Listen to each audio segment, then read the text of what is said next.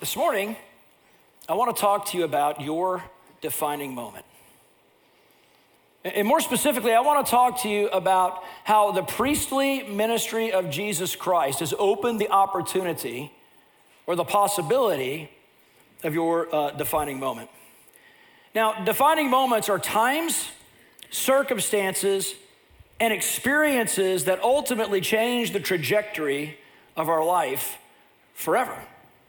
They're a permanent trajectory change there. That's what a defining moment is. How many of you have already had certain defining moments in your life already? Yeah, many of you. And, and, and uh, so we're going to talk about that today. But defining moments can be good and they can be bad. But let me tell you a good defining moment. I want to tell you a story about a maid from Argentina. Uh, she was a retired maid. Her name's Eva Paoli. I hope I'm saying her name right. And uh, Eva, when Eva had thought she was uh, born to this lady and, and, this lady's partner, who they weren't married, but they were together, she thought this male partner of her mother was, in fact, uh, her father. But after her mother died, she began to get rumor that her father might, in fact, be a very wealthy uh, land baron, a man named Rufino Otero. So she went on a nine year journey to find out if this is true. And without making a long story short, after some DNA tests and, and, and a nine year legal struggle, once she got through that, it was confirmed, in fact, that she was the daughter of this wealthy, uh, this wealthy land baron. And that battle that had ensued made her $40 million richer. Here, here's, my, here's the point to that who her father was defined who she was and what was available to her. And we're in a series right now called Who Are You? And we're looking at who Jesus is because who Jesus is defines who we as Christians are. Does that make sense? And so I can't be a follower of Christ without the impact and the reality of who he is having an impact on me. And so the first week we looked at Christ as our reconciler. And because Jesus is our reconciler, there's this reality that, that Christ is in us speaking to the world, be reconciled to God. It defines who we are. Christ is our righteous king. And Pastor Steve pointed out last week of the reality of what it means to submit and surrender to Jesus as a king, and that we're advancing a kingdom, and, and that God calls every knee to bow and every tongue confess, and to surrender to the lordship of Jesus Christ. And that's the call of the church. And today I want to look at uh, this idea of who Jesus is as our great high priest. And I think it's one of the most important callings, maybe the most important reality of who Jesus is. Its impact on the church is found in 1 Peter 2, verse 5, 1 Peter 2, verses 9 through 10, Revelation chapter 1, verse 6, and Revelation 5, verse 10. And all these verses have one common statement that the church of Jesus Christ is a priesthood.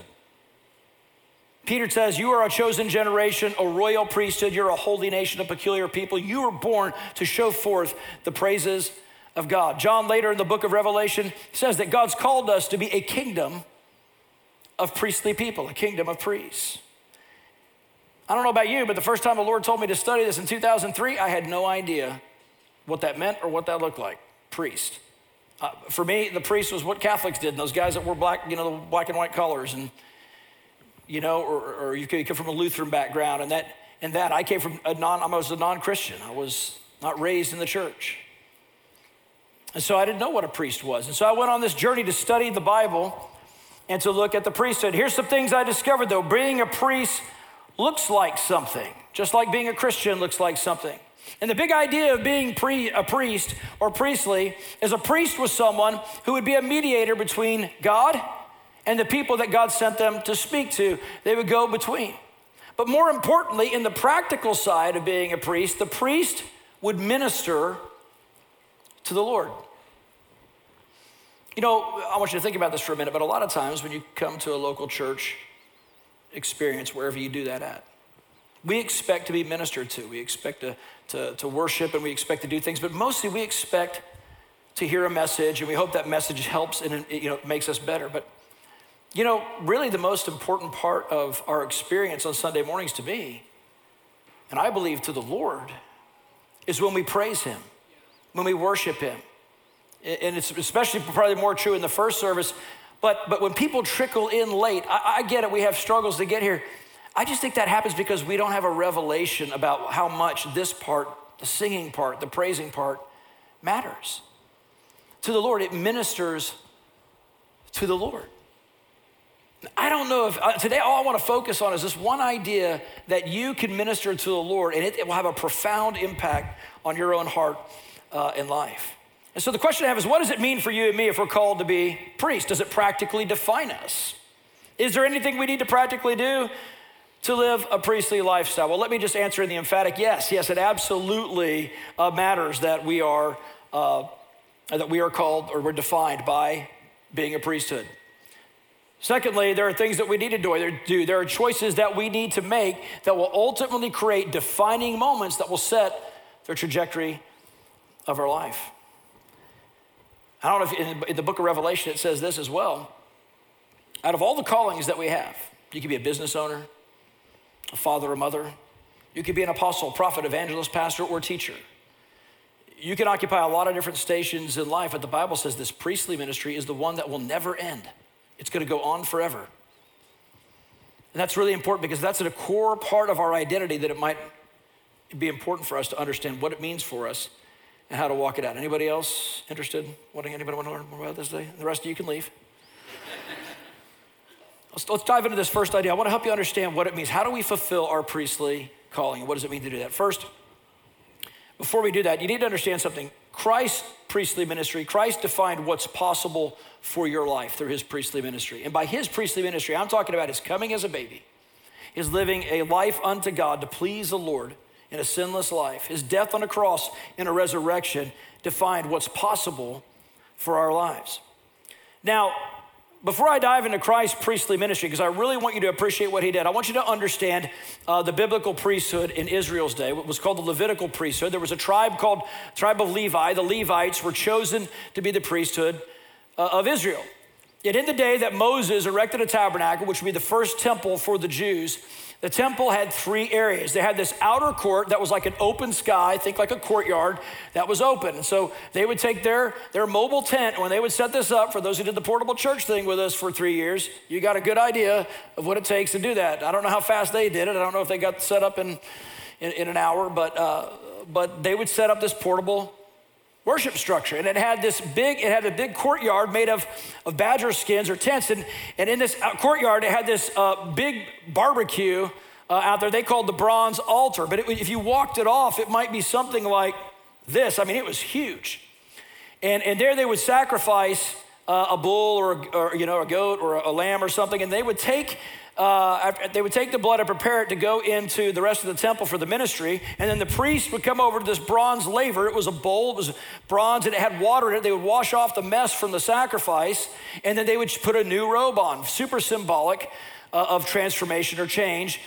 And then they would go into this other place that was completely covered. It was dark in there until the menorah was lit. Of course, they kept the menorah lit, and the menorah was a seven can- lampstand candle that, that, was burning with from, from oil fuel, and it had these reflective uh, leaves on it that would shine across the room onto this table that had bread on it. They called the table of showbread, and they would change that bread out every day. You step over this way, and there would be this uh, altar of incense that would be right in front of another uh, curtain that was 10 curtains thick and it would be in front of this, this, this uh, tall, like 80 foot high, uh, it, was, it, was, really tall, I mean, it was big, and uh, curtain, and it had this, uh, this incense going. And then beyond that, into this other room, was this room that the high priest alone could go once a year. One man once a year could go into this room, and in this room carried this ark or held this ark of the covenant.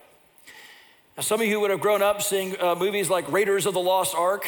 I know I'm showing some of our age here. Some of you are like, I don't know what that movie is.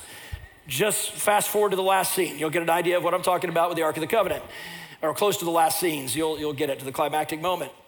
But, but basically, the Ark of the Covenant carried uh, Aaron's rod that budded, which represented God's authority, the commandments of God, and, uh, and then this symbol of provision in the form of these jars of manna that they kept inside here. And it, this represented the very presence of God to the Israelites. The high priest was only allowed to go in there once a year on the Day of Atonement to offer sacrifices. Now, I want you to understand how fearful it was for them to approach. The high priest, according to Jewish tradition and legend, had uh, these bells and pomegranates at the, at, the, at the end of the skirt of the, the robe that they would wear. And so these little bell, these pomegranates were like fabric balls, as it were, and then of course the bell. So think of like a wind chime, but a lot softer, right? And they would walk around and you would hear them ding, ding, ding, ding while they're walking around doing their service in there. And they might walk, and then when they go off for the take the blood in. They would take the blood of the sacrifice, and on the Ark of the Covenant, there was these two gold cherubim. They were angels that were bowed over, and then there was this thing called the mercy seat in the center, where they would put the blood uh, from that sacrifice there. And ideally, if God accepted the sacrifice, that on the Day of Atonement, Israel's sins would be forgiven for the year. But the legend has it that if they would tie a rope to the ankle of the priest so that if God didn't accept the sacrifice and they stopped hearing the bells and he dropped dead, they could drag his body out. Now, whether that legend's true or not, it's not the most important part here. People are like, that's like an urban legend. I'm gonna get on Snopes and find out if that's true. You're missing the point. The point is, is the Jews had this idea of a very fearful approach into the presence of God. And what makes what Jesus did so meaningful, well, I'll show you what it did. It's because it's a symbol of what Christ would introduce. Hebrews 9 11 through 12 says this.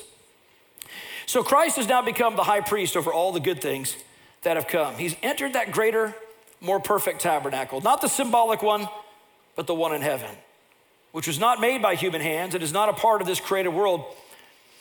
With his own blood, not the blood of goats and calves, he entered the most holy place once for all time and secured our redemption forever. I want to tell you what it looked like practically on the earth when that happened. Jesus comes as a baby, he grows up, he does good to all, he's beaten. Took the worst beating a human could take. He had his flesh ripped open with a, a cat of nine tails, crown of thorns shoved on his head. And they hang him on the cross. And as he's dying on the cross, he says, along with forgiving humanity, Father, forgive them, they don't know what they do. He says, Into your hands I commit my spirit. And then he, he lets out this, this battle cry, this word to tetelestai. He says, or teleos, depending upon your translation. But the idea is, it is finished. But it is finished doesn't quite cut it because, like in the movies when you watch it, it's like this week it is finished. Like, it is finished. But that isn't what happened. It was a, it even says it was a loud cry, and Hebrews records it later with vehement cries. He cried out to God. When he said it is finished, it was, it is finished, complete, tetelestai. And it was the same thing a soldier would do in battle when they would finish off their enemy. Tetelestai. Uh, and he knew, the Bible says in Colossians, that he triumphed over Satan. He made a public spectacle out of him in that moment. The devil thought he was winning, and in that moment, Jesus flips it around and, no, we win. Yeah. What happened in that moment is that that curtain that was before this place that the high priest could only go once a year, the Bible says it ripped from top to bottom. Ten curtains, it's a thick badger skins, man. Ten of them. Come on, hunters. How thick would that be? That's thick.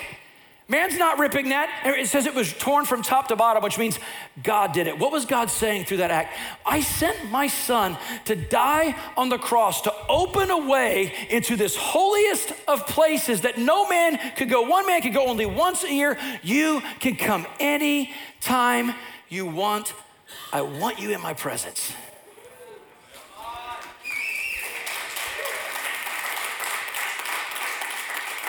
That's what the priestly ministry of Jesus Christ did for us. Christ's ministry as great high priest did several things for those who believe. First of all, he identified with our humanity. He was tempted at every point we are and understands what you face.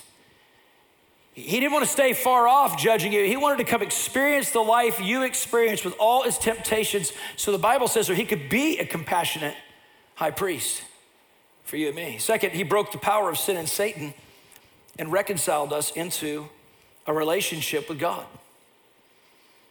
He brought us in that relationship. Third, he cleansed our conscience concerning our sins by paying our debt. How many know when you owe somebody? You ever owe somebody money? Some of you are too cool. You know, I always manage my money perfectly. I'm not talking about you people. I'm talking about those of us who did manage perfectly. And you get alone and you know you owe that person and you see them and you're like, oh, I don't want to see them. What's happening? Your conscience is awakened.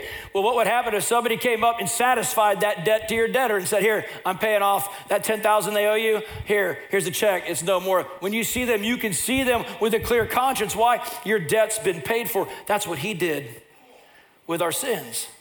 So that we can come before him not remembering those things. We can just focus on our relationship with him. He did all that though to do these next two things. He did that to give us a new nature.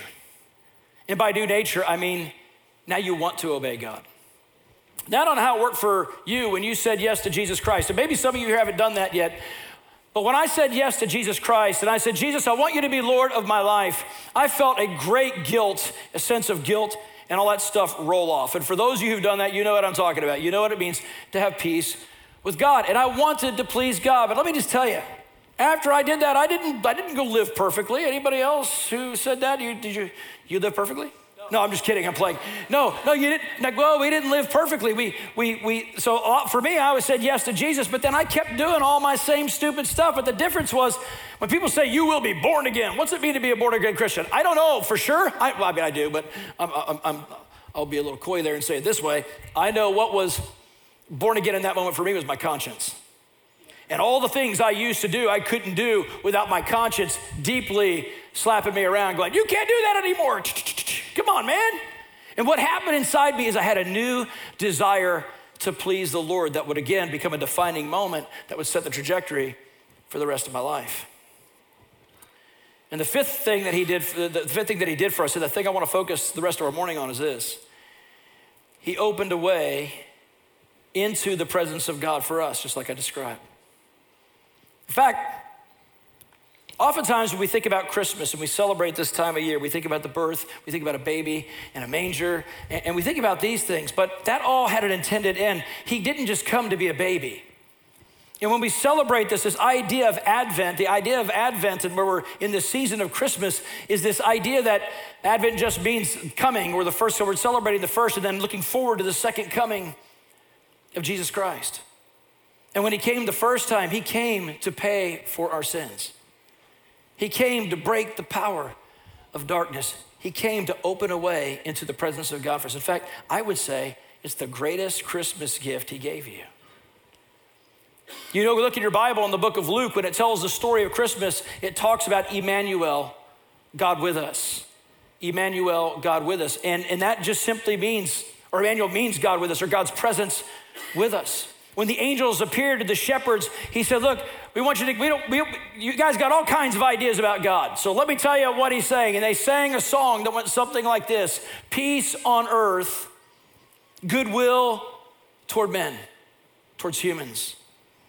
Okay, that's God's intention because you can have this idea of God who hates humans and wants to like destroy them. Let me just tell you, he's not lacking any power to accomplish that. Okay, that's not his heart. On the flip side, you could have this idea that God doesn't care about sin. He loves everybody. Just keep doing what you're doing. We all screw up. We can just keep doing that. No, he doesn't like that either. He's a patient teacher. He's patient with your working through your humanity, but he fully expects you to ultimately be conformed to the image of Jesus Christ. In fact, the book of Revelation says it this way, referring to the church as, as uh, the bride of Christ, as a picture it paints there. In the same way a bride would get ready for her wedding, the church is making herself ready for the second coming of Jesus Christ. But I want to tell you that I think at Christmas, the gift that he gave us was an open door into what Israel's high priests were only allowed to go in once a year. And, this, and what they went into was a symbol of something much greater. Jesus entered into the reality of it in heaven and then invites us to go in as well. So, why don't we go in more? Why don't we take advantage of this idea? Well, here's why your beliefs define what you will pursue with your life. Your beliefs define what you'll pursue with your life. Hebrews 4 14 through 16 says it this way. Seeing then that we have a great high priest who's passed through the heavens, Jesus, the Son of God, let us hold fast our confession, our faith. For we do not have a high priest who cannot sympathize with our weaknesses but was in all points tempted as we are, yet he was without sin. Let us therefore come boldly to the throne of grace that we may obtain mercy and find grace to help in time of need. Okay, again, a- accessing God is a gift. But I think when we talk about a place called the throne of grace, the problem with a lot of us is we see things that are spiritual. If I say the word, that's spiritual, people will think like, okay, that means symbolic or that means figurative. And for some people, that just means flat out make believe. I want to suggest you, I want to tell you, I'm not suggest you, I'm going to just tell you plainly the throne of grace, there's a throne there. And that throne room is a room. In other words, heaven is a place, a very real place. And when John, who told us about our own priesthood in Revelation chapter 4 and 5, he gets an invitation from God. John, Jesus died for you. Jesus rose again. You can now come into my presence. John, I've opened a door in the heavens and I want you to come up here. And John said, immediately I was in the spirit. Now, let me tell you what in the spirit was for him. It wasn't some figurative, wispy thing. The first thing he says he sees is, I saw one seated on the throne. And he looked like a jasper and a sardius stone. In other words, God really looks like that. His face shines like the sun in its strength. His eyes burn like a flame of fire. That's what it really looks like. He's seated, Jesus is seated at the right hand of God the Father. So he is literally, positionally, and spatially on this side of God. There are actually uh, seven burning lamps around the throne that are really present there at the throne. There is a sea of glass like crystal uh, mingled with fire, and it's really there at the throne. In that room, in that huge spatial reality, there are, there are four living creatures with eyes and wings on them, and, and they really do flap and they really do burn like fire themselves. There are 24 elders around the throne that are bowing down. There are actually 24 of them, not 26. And then there's a whole sea and a multitude of people that no one can number. That place is the throne of grace. And that place is what Jesus Christ opened up to each one of us to access. Listen to this not once a year, anytime we need help, anytime we want to. When I don't need help, I just want to go tell him, you know what? I'm in a mood to tell you, you're awesome, God. Anytime we want we can come before that place. But you know what's beautiful? There's this multitude and people around and they're all worshiping. But this is what Ephesians tells us you have been seated in heavenly places in Christ Jesus. In other words, you are already seated in the Spirit. The moment you said yes to Jesus, somehow God connected you up and you are, you are there in that place. So, how do I access this throne of grace? We really complicate stuff. Let me ask you this if you were going to drive to a city you didn't know, most of us would pull up our GPS. We'd plug our coordinates into that GPS, and then we would trust the pathway that it gave us to get us there. Sometimes I don't trust my GPS, but God's better. The, the, the, global positioning stuff has nothing on the God positioning system. You know what I'm saying? So, so, so I would plug in my coordinates and then I'd begin to walk out where it sends me. So if I could put it this way, um, the throne room or the throne of grace is the destination, but Jesus is the way into that place. He is the GPS, as it, as it were. He's the one who gets us in. And on top of that, he's not just a directional system, he's the all access pass. Are you follow me? That was way better than your face. He's the all access pass into the presence of God. And the way I go there is I just set my mind on things above, as Colossians says in Colossians 4. I set my mind on things above where Christ is seated at the right hand of God. And the moment that I need help, I just go, God, I come to you right now. And I'm not letting my mind wander. I'm pulling it, I'm setting it in a direction, I'm plugging in the coordinates. That internal thing that knows you're focused on something. We all do it, whether you're focused on a topic at school, something you want to do. I'm focused on God. I just know I am. And I do that by faith. And by faith in what He's done, I come before this throne of grace and I encounter those realities, and those realities rub off on my life. Because again, as a priest, not only am I supposed to go in and praise the Lord and worship Him and honor Him, but out of that place, mediate, reveal Him to others. Recently, I, uh, I needed to go to, uh, well, I wanted some new pots and pans for Lifeway because the other ones we had were quite inferior I like non-stick, not stick stick. Do you know what I'm saying? And we had stick stick pans, so I was like, we're getting rid of those. I'm gonna get some non-stick ones. So I went down to Boscov's and I walked down there and I, uh, I, I, talked to this very uh, elderly lady who was helping me, and I had this open box thing that I wanted, and they didn't have any more. So I said, Can I take the fourth ones? I like these, and I don't need a box because I'm just going to take them right down to the church down here because that's where I'm getting them for. And can we do that? So she got another helper to see if they had any up, upstairs, and no, they didn't. So yes, I could have the boxed ones and or unboxed ones. So we were checking it out, and I said, "Can I use one of your carts to go down to take it down there? I promise not to steal it. I'm a pastor." She goes, "Oh no, I was never thinking. I would never think that." It was like she she was seeing black and white collar, and I said, "No, no, no, no. I mean, think about it. There have been." representatives of Jesus that have done really bad things to kids and hurt others, and this doesn't make making the news right now. I mean, I think there'd be a lot of reasons to not trust right now. And I said, you know, Jesus, Jesus loves kids. You know, Jesus, Jesus loves you, kind of thing. And as I was talking to her, she just began to go, well, I, like, what's happening? I feel warm all over. And she began to cry. And I don't know why I'm crying. I'm like, and I know why she's crying.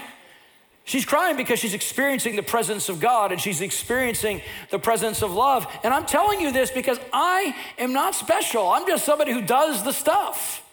I come and I seek God's face, and out of that face, I carry that to every place, and you can too. And that's what Jesus opened up. He didn't open up. See, the, the high priest was somebody special.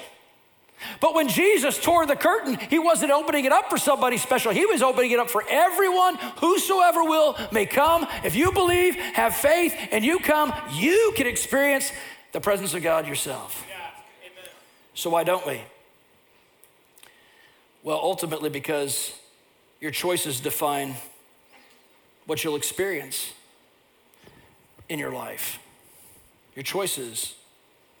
So, even though Jesus makes it possible, and we know that realm is real and approachable, you still have to make the choice to come.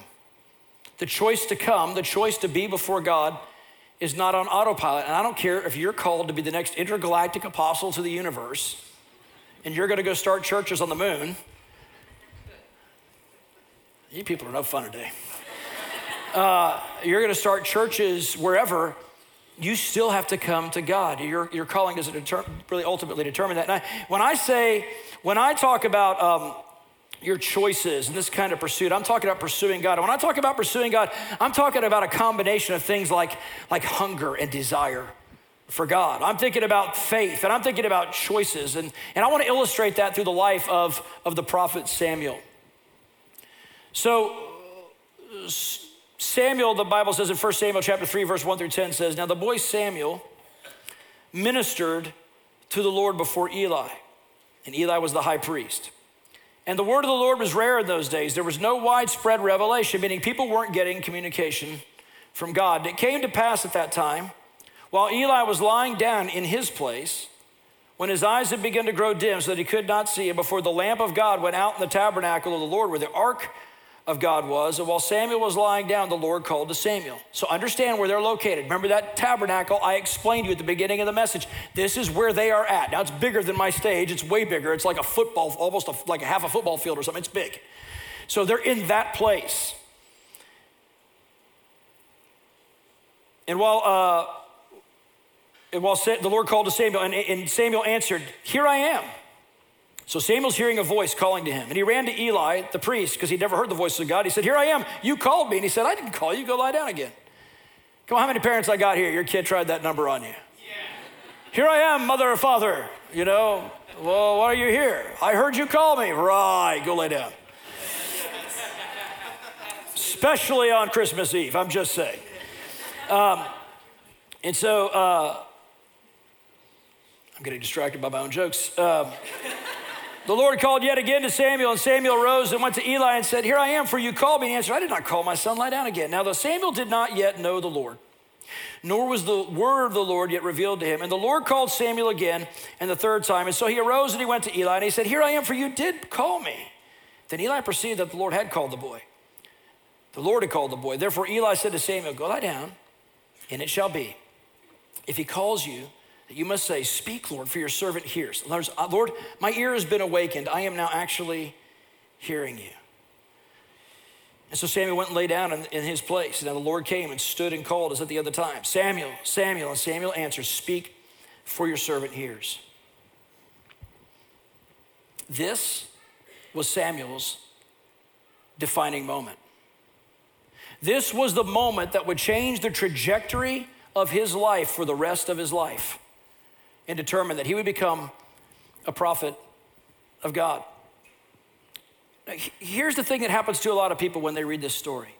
If you don't read around this story, you will lose sight of the fact that the Bible tells us that while Samuel was a child, he ministered to the Lord over and over and over again. He made a choice to minister to God when he didn't know how to minister to God. He made a choice to minister to God when his brothers, his adopted brothers, were evil. Most of the time, choices lead to our defining moments. In 1 Samuel 2, 11, uh, through verses 11 through 12, it says, Then Elkanah went to his house at Ramah, but the child minister, referring to Samuel, ministered to the Lord before Eli the priest. Now the sons of Eli were corrupt. They did not know the Lord. There was this priesthood. They were the called ones. They were the ones chosen by God. And when the people of Israel bring sacrifices for them to offer, they would take the best of the sacrifices for themselves. They kind of misunderstood the idea of sacrifice, didn't they? Sacrifice for them became indulgence. They would have sexual relationship with women at the temple, not their wives, just random women, using their priesthood uh, in an abusive way and abusing their power. Now contrast that with Samuel. I want you to imagine you're Samuel and your, your mom can't have a child and, and she's crying out and she said, God, if you'll give me a child, I'll dedicate him to the priesthood all the days of his life. And so if you'll just give me a child, I'll do that. And God grants her a child. So she makes good on it. She weans the child. Now, in biblical times, weaning a child wasn't, wasn't just getting them on solid food, it was them being potty trained, it was them being functional in the basic understanding of the language. So let's just say about five years old or something like that, she dedicates him to the temple. And he gets to the temple. Now imagine your mom while you're a child, because I read, we read, we read stories to our grandchildren, right? And I have to read the Bible stories or whatever. Now imagine your, your Bible's not big in those days. Your whole Bible's like it's it's it's you know it's it's Genesis to uh, Deuteronomy, and, and you just went through the period of the judges where the Israel just went crazy, and you're like, you're, you're several hundred years removed from Joshua and Moses. And you're reading the stories about Moses and God talking to God face to face as a man speaks to his friend. And then you hear how Joshua would stay at the tent and then you and would encounter God. And then you hear about all the miracles. Now you're this boy and you get to go to that tabernacle, that temple. You get to serve there. That's where you get to go. It is the dream job of an orphan. And he gets put in that place. And I just see him going in there. And I can just imagine the first time he walked by the bronze altar, he saw the horns on the altar, nobody's looking like, ding, just touched it. Oh, I can't believe touched it. You know, bronze altar, you know, or laver. He, he, he goes through and maybe he comes in there and he's like, oh, I'm in the, I'm in the, I'm in the holy, holy place. So awesome. Look at that bread. I just want to eat it. Oh, I don't eat it. The fire, oh, wow. Flame gets over to the altar of incense and then realizes behind this curtain is what he would have seen as the presence of God. And there's a hunger and there's a desire in him. And he knows he's not allowed to go through that curtain or he'll die. And I just imagine his heart. See, see, I think God looks at our hunger. And, and, and so here he comes up. I just picture Samuel just, just getting near that tent and going, oh, you know, there's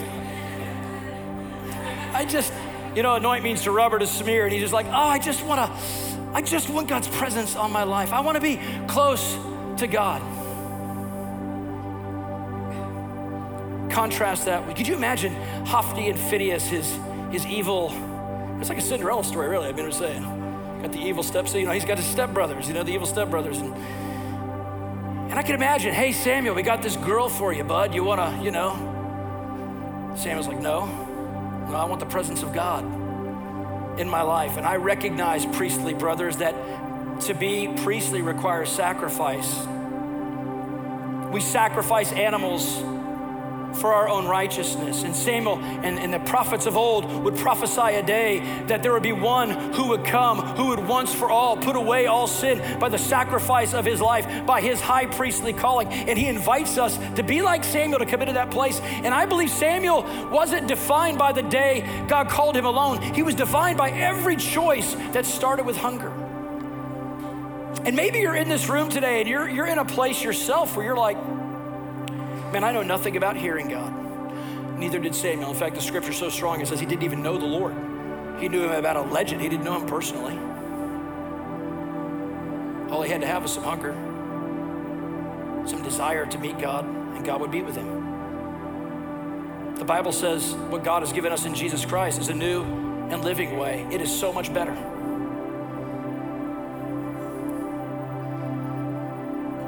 Samuel didn't have a book on five easy steps to hearing God. Didn't exist. But God was big enough to communicate to him as he ministered to the Lord. Maybe you say, Jimmy, I have no idea how to minister to the Lord. What would, what would minister to the Lord? What could I possibly do? You know, neither did he. You know what ministers to the Lord? Your heart the heart desire to draw near to God, to encounter God, the desire to be surrendered to Him, the desire to encounter Him, the desire to resist the things of the spirit of the age and the lusts of the flesh and the desires of that because you want something greater. See, I don't want to get to the end of my life with the biggest bank account and the best toys. I want to get to the end of my life with a heart that pleased God, with a life that pleased God, and the, and the, the commendation from Jesus when it's all done. Well done, good and faithful servant. Everything else won't matter on that day. Samuel understood that. And God said, Samuel, I can't at this season let you in to the Holy of Holies, but I can give you what the Holy of Holies would give you. I'm going to open your ear to hear my voice. And Jesus actually allows us to come into that place, the throne of grace. He can teach you to hear Him. God doesn't talk to people anymore. No, He just doesn't talk to dead people until they surrender their lives to Jesus. But He does talk. Why are some people so seriously excited about worshiping Jesus today, and some of you are not so excited about it? Some of us have had our ear open to His voice, and we're like, yeah, and He wants you to get in on it. I'm not telling you that to alienate you, I'm telling you that to invite you into something. And you have a choice, just like Hophni and Phinehas. You can choose to reject God. You can choose to pursue the spirit of the age. You can choose a little bit of religion. You can choose to show up at church on Sunday. But those men perished. You know what happened to them? They ultimately went into battle and then they, they died because religion ultimately deceived them. They thought if they could carry the ark into battle like a lucky rabbit's foot, it would protect them from the consequences of their sinful lives. And God didn't care what their calling or their title was. And here's the point you can be called to something but not live the life, and God can reject you. And you cannot be called to something, but because you want it so bad, God can say, Well, I want you too then. That's exactly what happened to Samuel. Would you stand to your feet?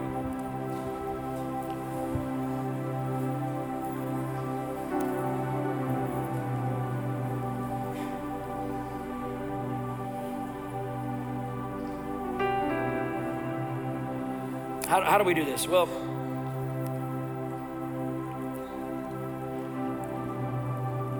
You know, practically speaking, Samuel began to do something. Sometimes we go on doing the same thing, hoping for different results. How's that working out for you? But what if you would make a decision to try some things a little bit differently going into 2020? Every year, uh, both in January and in August, we have 21 days of prayer.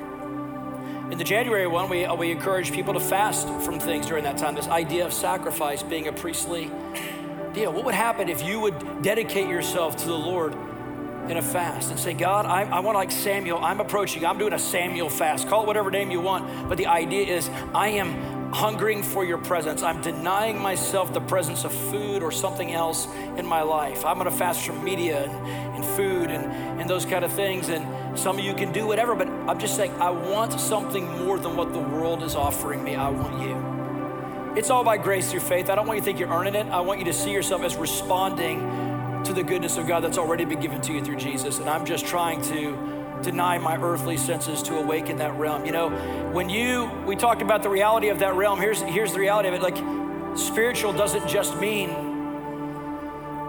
uh, like figurative or whatever. When you go from the physical realm into the spiritual realm, it's very real and tangible.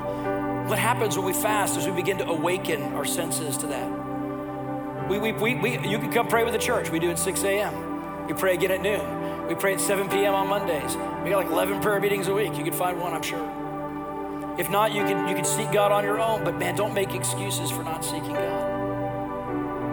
We have core discipleship intensive starting uh, January 4th. Man, you can jump in on that and begin in, in five months. I mean, literally become another person. The synergy of seeking God, fasting, prayer, small groups, study of the Word, and going after it in a community of people as you, as you get walking in the light as He is in the light, and the transforming power of that.